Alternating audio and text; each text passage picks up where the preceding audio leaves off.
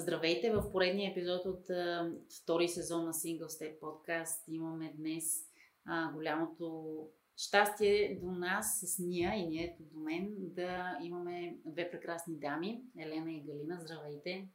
Здравейте! Здравейте! А, инициативата за, за този разговор а, така се зароди в мен още в края на, на 2020, когато с Елена си писахме, но сега като че ли покрай зародилите се дебати около книжката Мравин, така мисля, че съвсем естествено си, си дойде и, и този разговор с вас, прекрасни дами, защото вие сте всъщност представители на ам, групите на ЛГБТ родители във Фейсбук. Те са две. Едната група е ам, за реализирани родители, втората е за бъдещи родители. Не така, правилно го казвам. Да. А, и днес ще си говорим именно по а, теми, свързани с а, реалността в България. Такава каквато е тя, за еднополовите двойки, а, които отглеждат и деца. Или тези, които имат идея, желание, готовност да станат родители. Ам, която от вас реши да отговори, може би, а, може би Елена, ти първо, ам, кога, се, кога се роди идеята за такава група на ЛГБТ родители? Идеята се роди преди няколко години и тя беше провокирана от реакцията на моето дете, което започна да губи доверие в нашето семейство, че то съществува. Че има еднополови двойки, че има еднополови семейства и те отглеждат деца. А, това е съвсем естествена реакция при децата, когато те нямат а, друг модел, те виждат обществото такова каквото е с а, своя балон, който е създаден и реалността малко е маскирана. В детската градина бяха казали, не, ти лъжеш, ти нямаш две майки, ти не можеш да имаш две майки. И тогава много бързо започнах да организирам групата, за да може да види, че има и други семейства с две майки или двама татковци. Беше в началото от общ кръг приятели, малко по малко започнах да търся хора в интернет. Някой е публикувал статус, някой е публикувал статия и е коментирал отдолу. И започнах да се свързвам лично с хората, за да ги каня в групата. В един момент групата придоби собствен живот и започна да се развива сама, така че децата ни вече се чувстват спокойни. Още от първата среща, която организирахме и преди пандемията, те бяха доста често – децата ни започнаха да реагират на това, че се виждат. За самите нас, родителите, беше добре, че се виждаме и споделяме това, което се случва в ежедневието ни, така че това беше началото на групата и в момента тя се развива добре. А, искаш ли да споделиш колко, колко са семействата или може би членовете на групата, колко деца всъщност са в групата? Днес сутринта последната бройка на членовете на групата бяха 121 а пък като семейство ми е трудно да, да mm. кажа, както и статистика за децата също не сме правили преброяване скоро, но да речеме са около 70, много грубо го казвам, може и да са повече. От София или извън София също? Всъщност от цял свят. Mm-hmm. Имаме mm-hmm. хора, които живеят в Нова Зеландия, има хора, които живеят в Англия, в Америка, но те са по-малко, разбира се. Основно са в България. Да, основно са концентрирани в по-големите градове и в София, включително е бройката, но не, не правим такава статистика. Когато правим срещите, реалните срещи, ние пускаме покана към всички, понякога се включват хора от другите градове, случвало се да се включат и хора, които живеят извън България. Разбира се, това е по-рядко, но за нас важно е, че ние може ежедневно да споделяме в тази група това, което се случва в живота ни. И било то хубаво или било понякога трудности, ние ги обсъждаме и, и се усещат общността, която помага. Разбира се, в никакъв случай това не е капсулиране, не е изолация от останалия живот. Това е само една малка къща, в която ние се събираме, за да споделяме в живота си, в реалния живот. Никой от нас не се е капсулирал и ние живеем в обществото, така както всеки друг гражданин на дадена държава. Обединени сте от какво? Общността, какво, ви, какво е нещо, което ви обединява? Как ти би го нарекла? Общността в България, ЛГБТ общността или групата? Вашата група. Децата. Децата. Да. Uh-huh. А, това е група, в която хм, Обичайно в групите винаги се коментират а, всякакви теми и много често ескалират а, емоциите. Докато тук, независимо как се държат членовете в различните групи, виждам, че в тази група всеки успява да обере себе си и да се фокусира върху това, за което сме се събрали. Mm-hmm. И тонът до момента винаги е много премерен. Тоест, това са вече няколко години, в които ние успяваме да поддържаме един добър тон в името на децата. Радвам се да го чуя. Това наистина е необичайно за фейсбук групи. А, радвам се да чуя, че години наред усещате един добър тон и, и обединяването около тази кауза за децата, най-вече, както ти каза, е нещо, което а, показва най-добрата версия на, на хората в групата. Галина, аз разбирам, че всъщност първата група е била за реализирани родители, т.е. за семейства, които вече имат дете.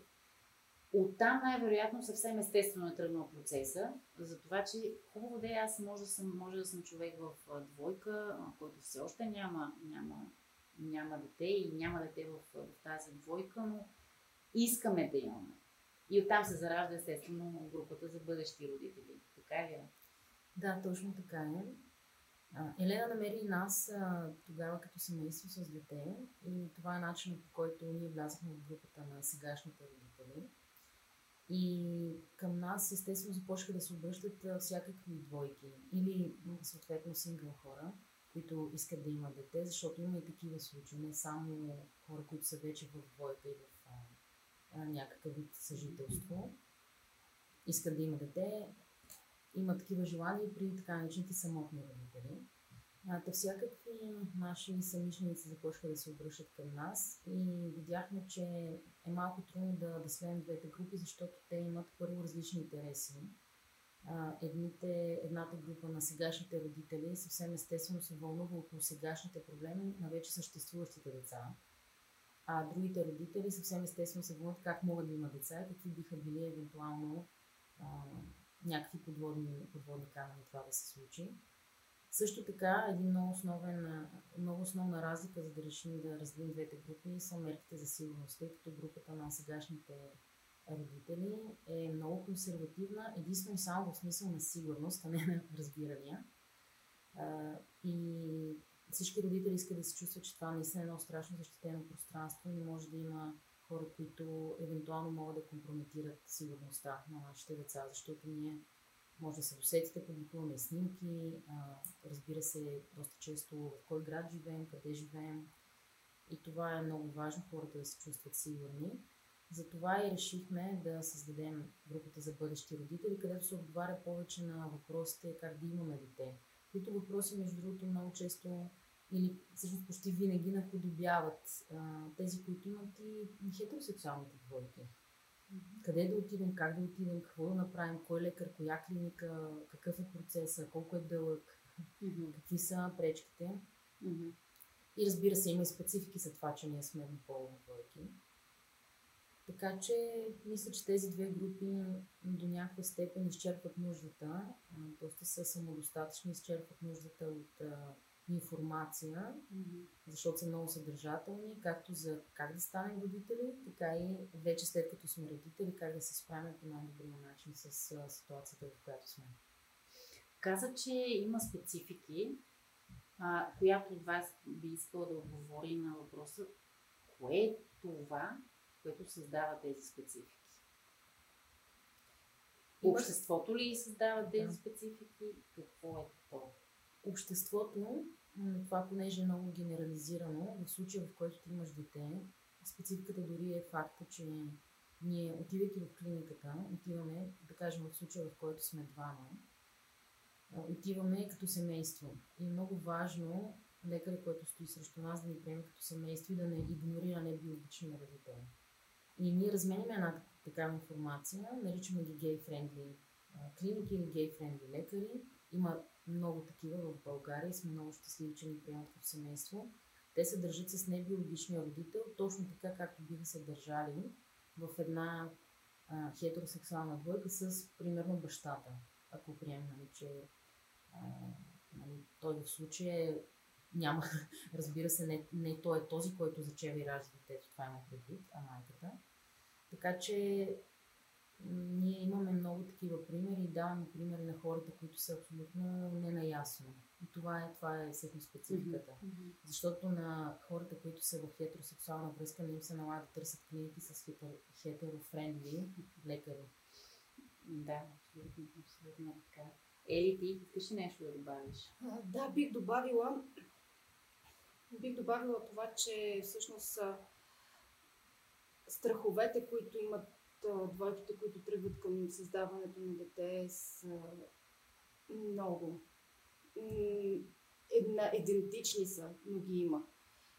Понякога бързо падат бариерите и страховете, понякога им трябва малко време, трябва им пример на, на хората, за да видят, че всъщност можеш да бъдеш щастлив в това семейство и да имаш дете. Аз от опит мога да кажа, че обществото ни, въпреки все по-агресивните изблици в интернет пространството, в реалността не е така. Аз не съм се сблъсквала с хомофобията. За щастие, в местата, където работя, живея, детето посещава учебни заведения, не съм срещала хомофобия, съм срещала разбиране, подкрепа и отношение като към всеки един друг човек, с когото общуват хората. Но това, докато не стигнеш до него, няма как да, да подходиш без да се замислиш. Когато тръгнеш да създаваш дете, това е една голяма отговорност и първото нещо е как ще се чувства това дете в обществото. И може би това е най- най-голямата крачка, която трябва да направиш, взимайки това решение. И когато вече имат пример тези хора, те много, много по-лесно могат да вземат решението за себе си. Аз а, работя с много хора и един от наистина основните страхове, които те имат за себе си, но те са интернализирани страхове в смисъл на това, че идват от някъде или родителите са им ги казвали, или обществото като цяло ам, върви в такава посока, че аз не мога да имам семейство, аз няма да имам семейство, аз няма да имам деца. И ам, това може да стигне до там, че аз да не искам да съм, да приема своята различна сексуалност. Защото това ще ме прави самотен човек цялата тема за самотата, за това, че няма да има споделеност в връзка, че тази връзка никога няма да бъде приета в обществото или от моите близки, е нещо, което седи много силно като страх в хората, с които работи. И това, което казвате за примера, е изключително важно. Наистина да се дава такъв пример и много ви благодаря, че ги има тези, тези групи. Те са тайни групи, да уточним. Те не, могат да се намерят с търсачка. А, как са се свързвали до сега хората с вас? Ако в момента ви слуша някой, който, а, който има дете в един полова двойка или който има такова намерение, как може да се свържи с вас? Може би на опита, който имате вече. А, да, групите са тайни и това, което каза Галина преди малко е, защото ние държиме много на сигурността на членовете в тези групи. Във всяка една от групите, преди да поканим някого или преди той да бъде въведен вътре, ние провеждаме личен разговор с него познаваме доколкото можем, правим проучване доколкото можем, било то чрез общи познати или пък някакви други начини, така че да сме сигурни, че този човек няма да представлява опасност за някои от другите членове в групата.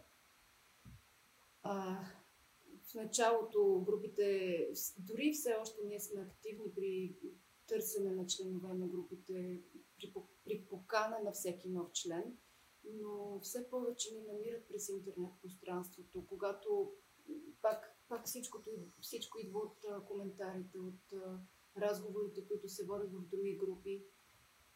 Не пускаме обяви, не пускаме реклами и това в никакъв случай не е нашия начин, но на места, където се коментират а, темите за лъвовете и семейството, ние участваме и къде в наши коментари, къде в чужди коментари хората се свързват с нас или пък ние се свързваме с хората. Така групите по-малко по-малко се увеличават. Добре, Галина, искаш ти нещо да добавиш? Мисля, че Елена беше изчерпателна конкретно на този въпрос. Да, намират ни в личния ни профил, най-често пишат на лично съобщение и ние отговаряме и се започва така проучването на профила на конкретния желаящ. Бихте ли отказали приемане в такава група? В какви случаи бихте ли направили? Да, на мен ми се е случвало, но може тя, тя да разкаже също. Да, отказвали сме профили.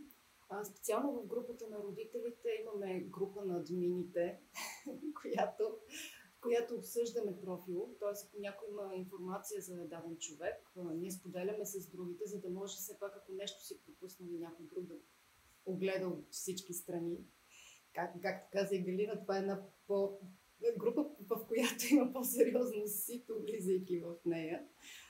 А, от когато видим, че има притеснение относно публикациите на този човек в Фейсбук, коментари или пък твърде прикрита информация за него или може да са различни неща. Mm-hmm. Всъщност, в момента и да, и да кажа списък с критерии, мисля, че не, не е миродавно. Може да са различни неща, които да притеснят някого и да, да откажем членство. Да, разбирам. Това е едната, а, така, едната причина, че ние не се убеждаваме в личността на човека, който иска да влезе въобще на това, което Елена каза. Другата причина може да бъде поведението на самия човек. Както стана въпроси в началото, ние си имаме много ясен код на поведение. Тази група не е за да спорим дали детето а, трябва да ползва биберон или не, а, дали трябва да му се дава кола и шоколад или не. Това не е група за такъв вид а, разговори. И кода на поведение е много важен и всички наистина, както тя каза, да оберат малко емоциите и начин, по който биха изпадали в спор или въобще да налагат мнението си в друг а, вид а, групи в социалната мрежа. И когато още на ниво вход в групата се види, че човека е, разбира се, това са изключения, че човек е заядлив, некооперативен, а, когато задаваме въпросите, ние сме изключително деликатни, изключително извиняваме се, че задаваме лични въпроси, обясняваме защо ги задаваме тези лични въпроси. И когато човека срещу нас е некооперативен. И, грубо казано, се заяжда още на входа, бива дори предупреден, че този начин на поведение не се толерира в групата и че наистина, ако ние не успеем да вземем тази информация, която питаме, няма да има вход в групата. И ако наистина човека не се усети още в самото начало, аз съм могла да пускам, но, както казах, това са изключения. Да, разбирам. Важно е, както казахте, за другите членове на групата да се чувстват в безопасност, като че ли, или да е сигурна средата, като че тези, тези две думи безопасност, сигурност присъстват много в контекста на еднополовите двойки. По какъв начин? Защо е важно да има тази среда на сигурност?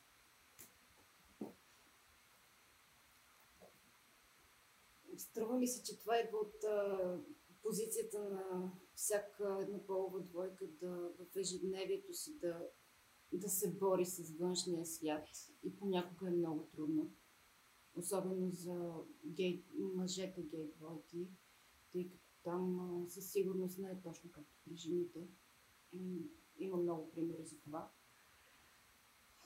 Когато попаднем в тази група, хората искат да усетят разбиране, да не, да не се налага да се борят и, и там с още някого, някой, който им обяснява как това не е правилно или пък ти какво си представяш, mm-hmm. като правиш или какво си.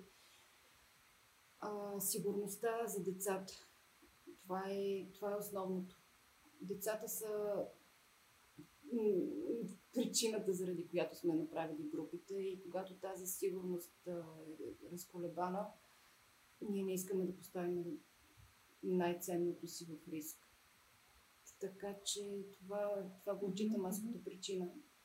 Може би да го да, аз тук бих разглеждала сигурността като нещо, в което сме абсолютно в една лодка с всички родители. И в България, и по света. Тук дори не, не бих искал да се разграничаваме, защото аз страшно много вярвам в добротата на хората и не мисля, че нашите деца са застрашени от гледна точка на това, че не мисля, че някой би наранил едно дете, защото то е дете на еднополова. Което, надявам се, не, не ме прави безкрайно наивна, но това е в което аз вярвам. Мисля, че всички, с всички родители сме в една лодка относно това и затова толкова често изплува това сигурност за децата ни. А, има толкова много неща, в които днешното поколение, не искам да звучи като някаква лелка, но днешното поколение е застрашено а, защото те са доста, доста а, разбира се, дечиците са раними а, не винаги знаят какво, какво е правилно и как да постъпят. Има заплахи, за съжаление, както в интернет пространство, така и в обществото. И при нас е с една идея още малко повече засилена, но аз мисля, че тук всички родители се обединяват в това да подсигуриме едно безопасно място за нашите деца. На улицата, и в интернет, и например, в и в училище, и в детската градина. Но да, при нас ние сме малко по-чувствителни в случая. Mm-hmm. Аз едно от нещата, които и с Ели с като бяхме в сутрешния блок на, на нова телевизия, казах, че не трябва да забравяме, че всички тези коментари, всички тези думи, които, се, ам, които излязоха покрай книжката, са в пространство, в което присъстват дечица на еднополови, в еднополови двойки. Не можем да стигматизираме децата по такъв начин. Или дори, ам, не знам, че сега ще влезем, може би, в темата за, за книжката и как си обяснявате тези реакции. Имаше много положителни, разбира се, не само, не само отрицателни, но като че ли едно, едно огромно незнание, един огромен страх породи една детска книжка. Как си го обяснявате? Да, точно непознаване. И този страх от непознатото е съвсем естествена реакция. Затова и ние сме отворени за диалог във всеки един момент с всеки, когото с всеки човек, който желая да се свърже с нас или да, да разбере малко повече. Обществото ни е капсулирано не говори по много теми, не само за еднополовите семейства, не говори за темите, които са свързани с хората с увреждания, не говори за ромите така свободно и спокойно, не говори за насилието в обществото, в семейството. Това са теми, които обществото ни избягва. И понеже не знае точно как да говори по темите, не знае как да говори с конкретния човек, предпочита да да, да стане в отбранителна позиция. Това е мое лично обяснение, не знам дали съм права. Но а, да, коментарите, които влизат в интернет пространството, стигат и до децата ни, които порастват. До всички деца. Не само на еднополовите семейства. И това изгражда всяко едно дете. Дори да не реагира на момента, това остава в съзнанието му. И затова тази книжка беше много необходима, именно за да може да, да покаже реалността такава каквато е, да предизвика този дебат, въпреки че дебат постоянно се води по темата, но сега в случая, може би, точно влизайки темата за децата, която е много чувствителна в българското общество, този дебат стана доста по-бурен, по-активен, дори да няма прайд, вече имаме да, един сериозен разговор, който е важен за всички. Надявате ли се това да доведе до нещо по-различно? Това, че излиза този разговор, осветляват се тези важни теми? Разбира се, обсъждането на тема, която е табу или която е неясна за много хора, и нейното раздробяване на малки атоми няма как да доведе до нещо лошо, според нас. Защото аз съм напълно съгласна с Елена, че най-големият страх идва от абсолютно неразбиране или погрешно схващане на реалността в нашите семейства и това какво ние причиняваме, като тук причиняваме в кавички mm-hmm. на нашите деца.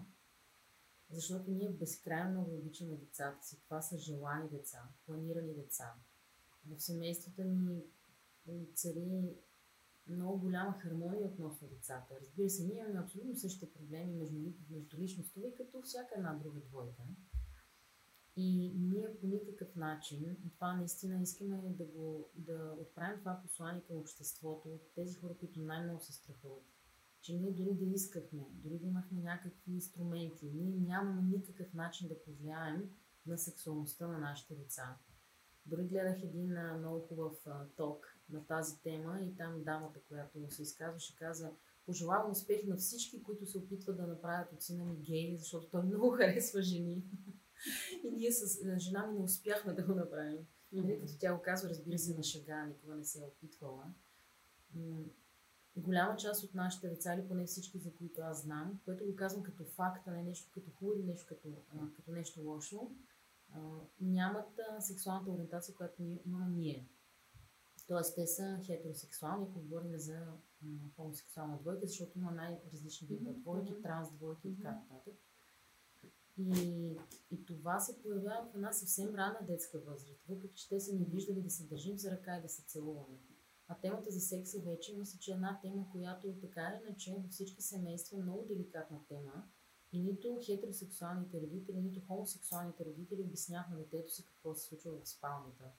Така че това е нещо, което мисля, че ни обединява и м- ние знаем как да се държим с нашите деца, така че те да се чувстват добре.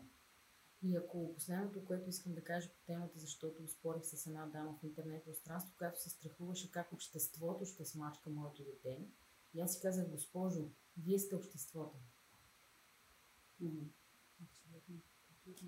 Или искаш ли нещо да добавиш? Много такова to the point, както се казва.